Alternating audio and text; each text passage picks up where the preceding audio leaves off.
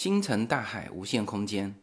各位随口说美国的听友，大家好。那么继《爸爸的饭桌》之后，这一期呢要给大家推出第二个星辰大海的专辑，就是这个乔语闲言。那么主播建辉呢，是我十多年的好朋友了。我跟叶子在婚前就在他的乔语堂喝茶品香，这个感受和田玉以及他的红木家具。那今年是我跟叶子十周年嘛，所以我跟建辉的认识时间肯定是超过十年。那么我刚开始做随口说美国的时候，曾经的时候就有跟这个猴哥啊，我叫他猴哥哈，说过，就是我觉得他的内容也非常适合把它开辟出来，做一档节目啊。那又是在接近五年前的事情了。呃，建辉的讲话方式跟我极其相像。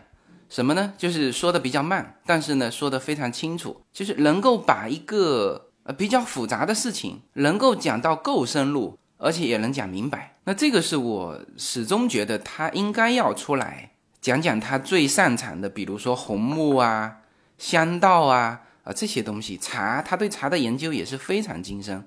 那么他在红木上的造诣，我们都圈内都叫他大师嘛。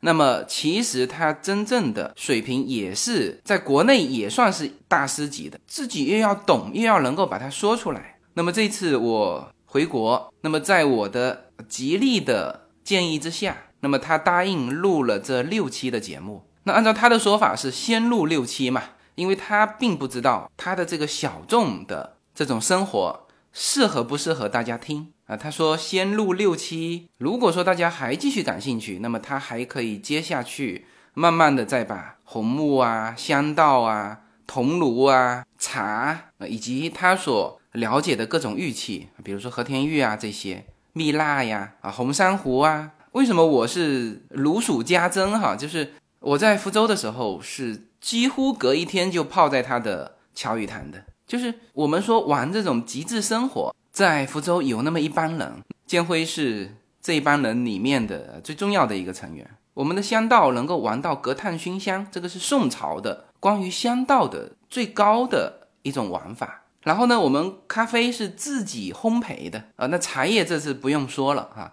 所以我几乎这十多年当中，我的绝大部分的就关于。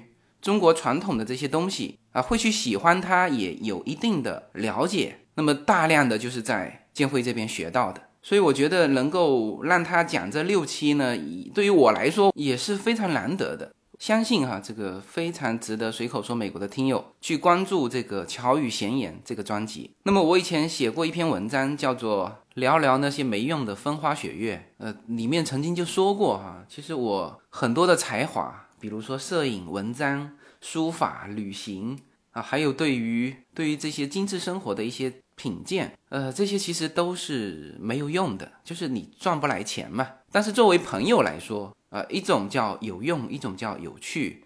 那我很幸运自己是属于有趣的那一种，所以在巧语闲言里面啊谈到的这些东西，可能对于大家来说是没有用的。但是呢，当你遇到和你共同喜欢这个东西的人的时候，这个时候其实就是有用的，好吧？那么让我们进入巧语闲言，我也非常期待这个专辑能够在随口说美国的听友里面会得到什么样的一个反馈。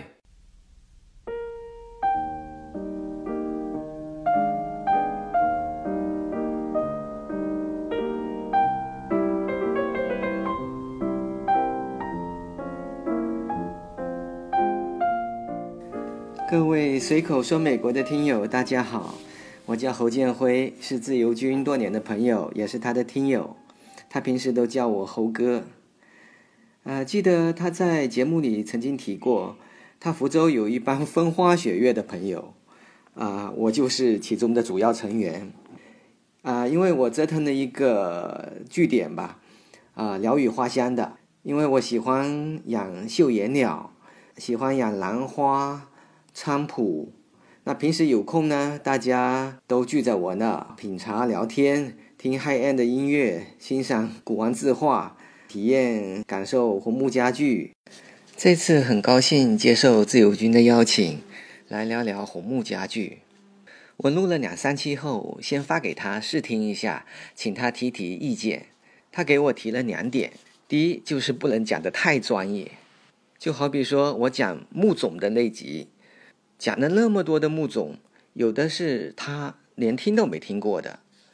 因为我们在一起玩了这么多年，他对红木家具、对木种跟别人比的话，他还是算很在行的啦。那他建议我在每一集里面啊，知识点不能太多。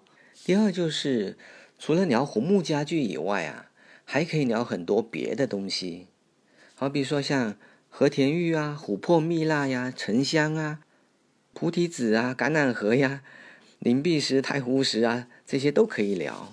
他说这些东西你都玩了那么多年了，一定有很多的心得啊，可以分享给大家。对我想想也是啊。呃，我很爱喝茶，从九一年开始喝茶到现在都二十七年了，对茶我还是很有感受的。然后还有像香道也是我很喜欢的，还有汽车我也很喜欢，算是半个车迷吧。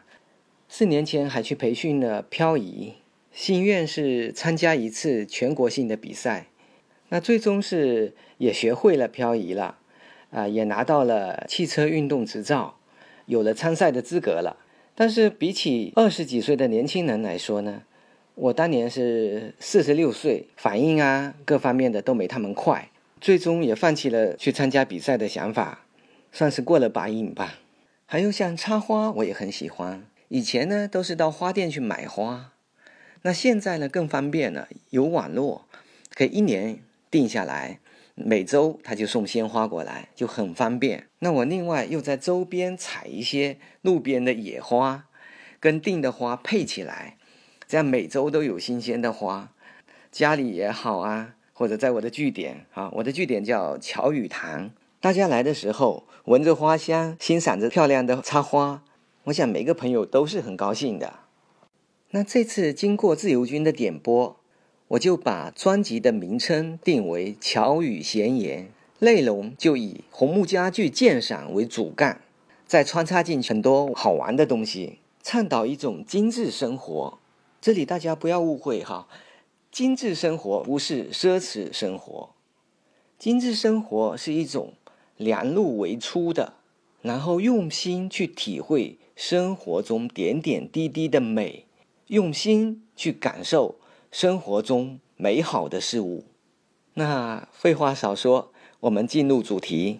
我经常听到有人这么说：“说红木家具好是好，就是太笨重了，我不喜欢。”呃，那我就问他：“那你说红木家具好是好，它好在哪里呢？”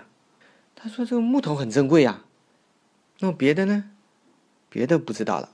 我就跟他说呀：“红木家具的好，木材好只占一半。”更重要的是，结构好和造型美。结构好分两点说，第一个就是榫卯结构，这个大家都知道；还有一个就是面板的船框打槽装板这种结构。全世界只有我们中国的古典家具用的是这种结构，这种最科学的、最符合木性的。和最耐久的这种结构。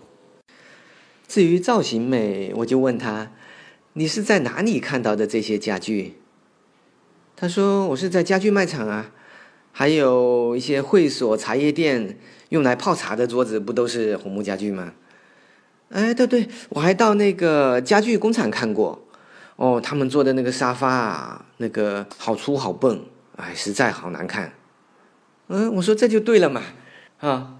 我也觉得很难看，因为这些家具啊，多数都没做到位，都没把比例做到位。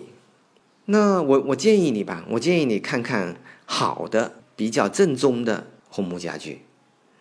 我说你应该啊去博物馆去看一看，全国的博物馆很多，呃，我觉得上海博物馆比较方便嘛。呃，里面收藏的家具有很多都是王世襄先生，呃，生前收藏的。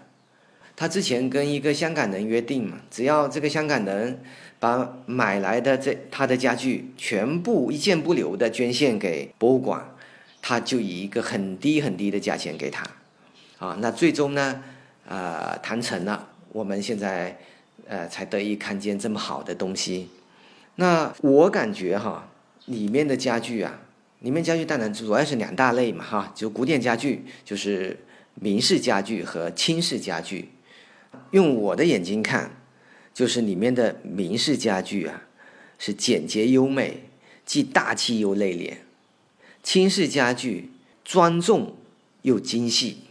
就是一点都不会有你看到的那种很粗笨的感觉，你只有对的东西，你看入眼了，你对红木家具才会有一个正确的认识。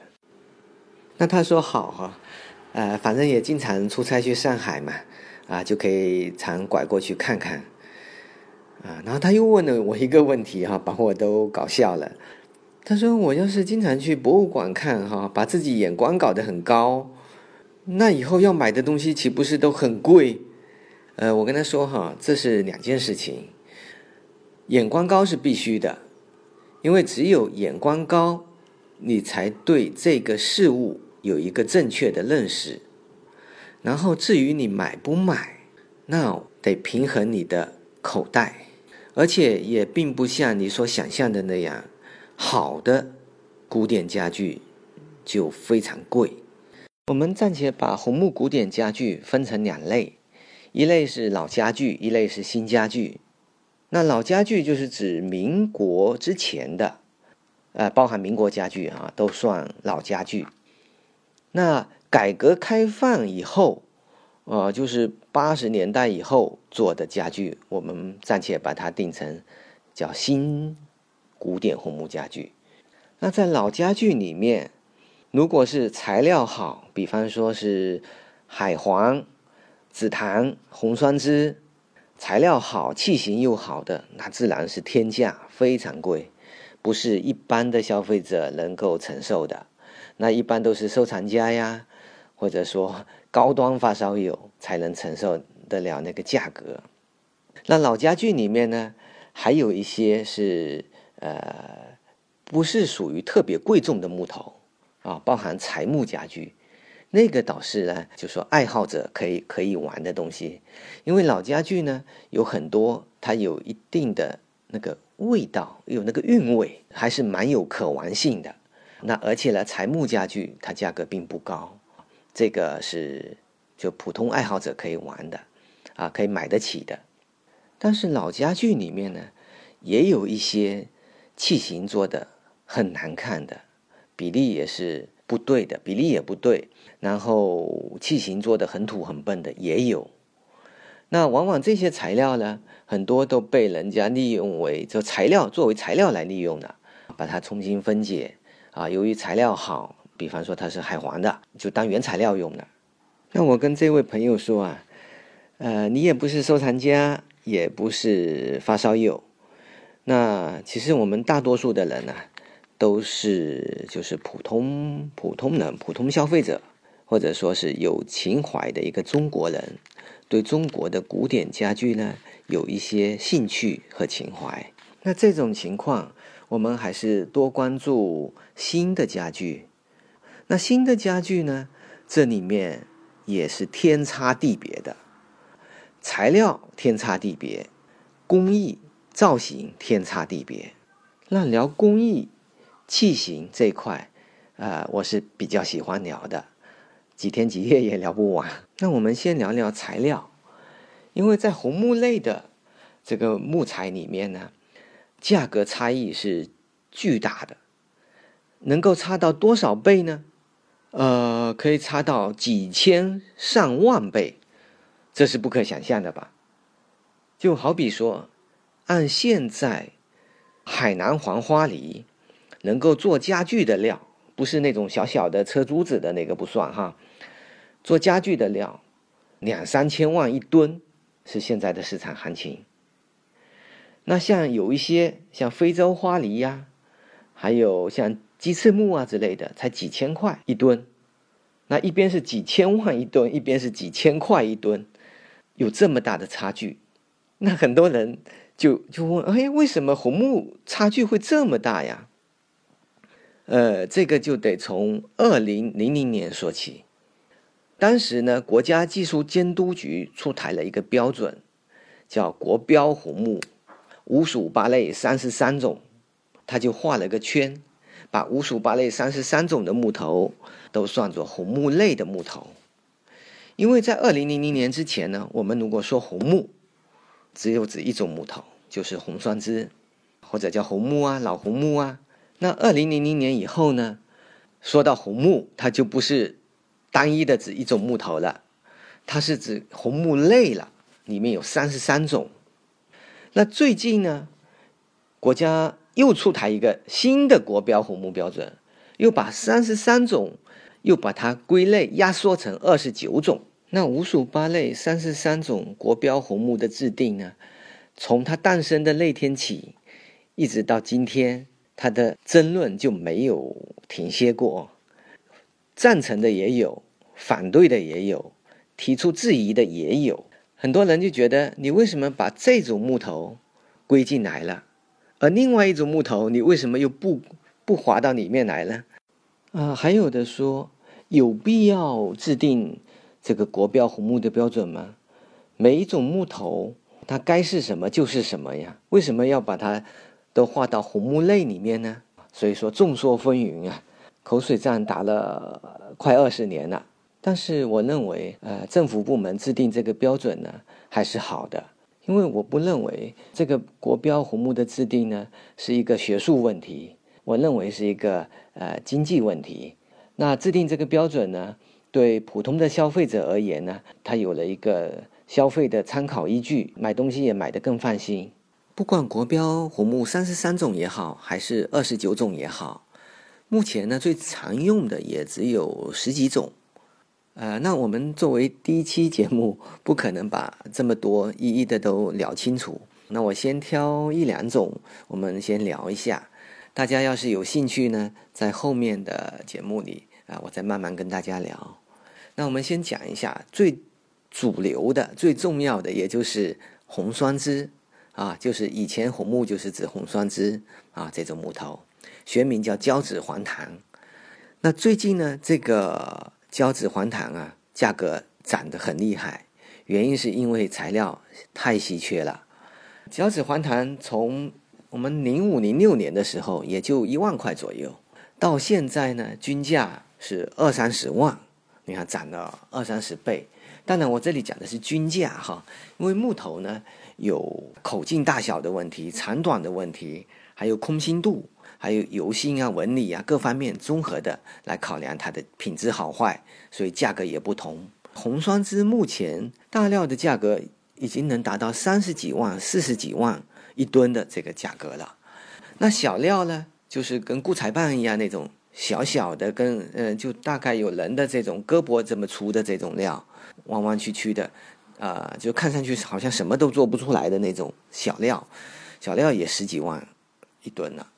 那我们就取它的中间价，就是均价来说，就就是二三十万、二十几万吧。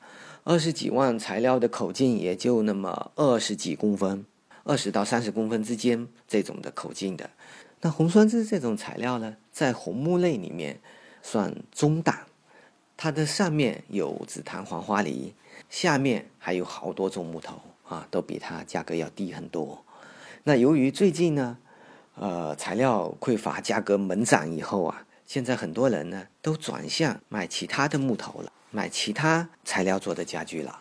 那这里面有有两个趋向，一个是往再往上走，一个是往下走。往上走了也有道理，因为在酸枝这么贵的情况下，他再撑一撑，他就可以买紫檀了。为什么呢？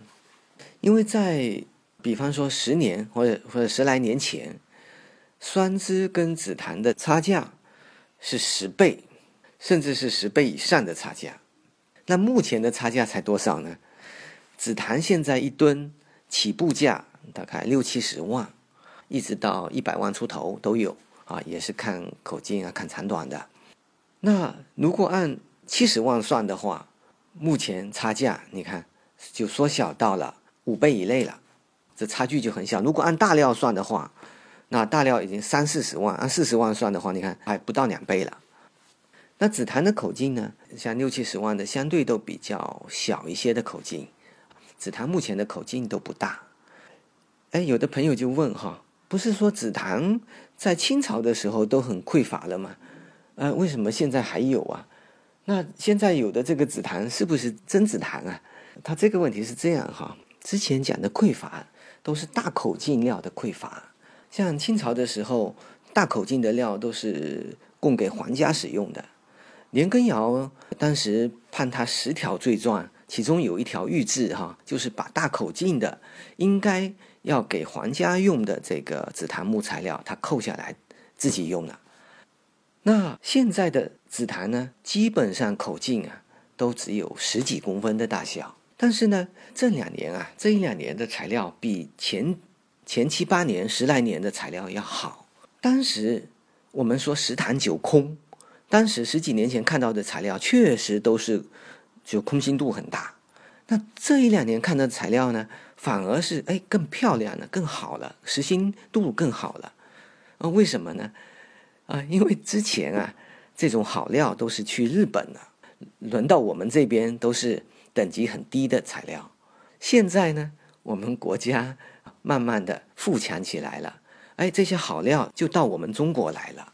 所以说，最近呢，有的消费者啊，感觉到红酸枝贵得很厉害，他就哎呀，宁可再撑一下，他就买紫檀了。那现在倒是买紫檀的一个好的一个一个时候。那这是一个选择，那当然更多的人呢就往下走了，红酸枝贵了，呃，承受不了这个价格了，那他就往下买，往下买可以买什么呢？可以买缅甸花梨，呃，学名叫大果紫檀，我们俗称叫草花梨。这个材料呢也是很不错的一种材料，也是很主流的一个家具用材，它的性也很好，就是说它的。变形率啊、干缩率啊，这个各方面的性能还是很不错的。那它的价格才多少呢？从一万多块到四万多块这个范围不等。那这样子的话，价格哈就跟红酸枝又差了很多，又落下来很多。那这个家具就不算贵。那刚才那个朋友哈说到了，说到他说，如果眼光好了，不是买的家具都很贵吗？其实我倒是建议哈，建议他买缅甸花梨的家具。那当然买家具哈，最主要的其实还是工艺和造型。前几年啊，市场是呃很火爆，红木乐就造成了很多的厂家他求快，为了赚钱，工艺上就做得很差，造型的理解也很不到位。那最近呢，这一两年慢慢的行业啊也在。提升也在改观，有一些厂家做的，就是说越来越多的厂家做的家具是慢慢的越来越认真了，越来越好了。那我跟大家大家聊这个呃红木家具哈，也是很想跟大家说一些干货哈，好比跟大家说一些选购小窍门吧。比方说看这个工艺，看造型怎么看？这里跟大家讲一个概念哈。啊，明式家具的四腿八扎，也就是说，在古代做明式家具的时候，所有的不管是桌子还是椅子，所有的四条腿都是向外面岔开的，八字形的。这样呢，既美观又牢固。美观呢，它就不会头重脚轻；牢固呢，是三角形不变形。它如果是腿呀，如果跟椅子面、跟桌子面是垂直的话，它就很容易就摇晃嘛。因为矩形是不定型，而三角形这种梯形它是稳固的一个结构。那作为这个基本点来说，本来应该是所有的明式家具都应该把它做成，就是我们现在哈反的明明式家具都应该做成四腿八扎的。但是由于前几年呢，就红木乐啊，就搞得呃很多厂家就是为了图快，因为要做成。四腿八扎，这是很麻烦的，呃，因为所有的榫头角度都不是九十度了啊，就都变成，呃，它要计算角度，那做起来就很费劲啊，很费时。然后就有好多的厂家呢，就把它做成直角的了。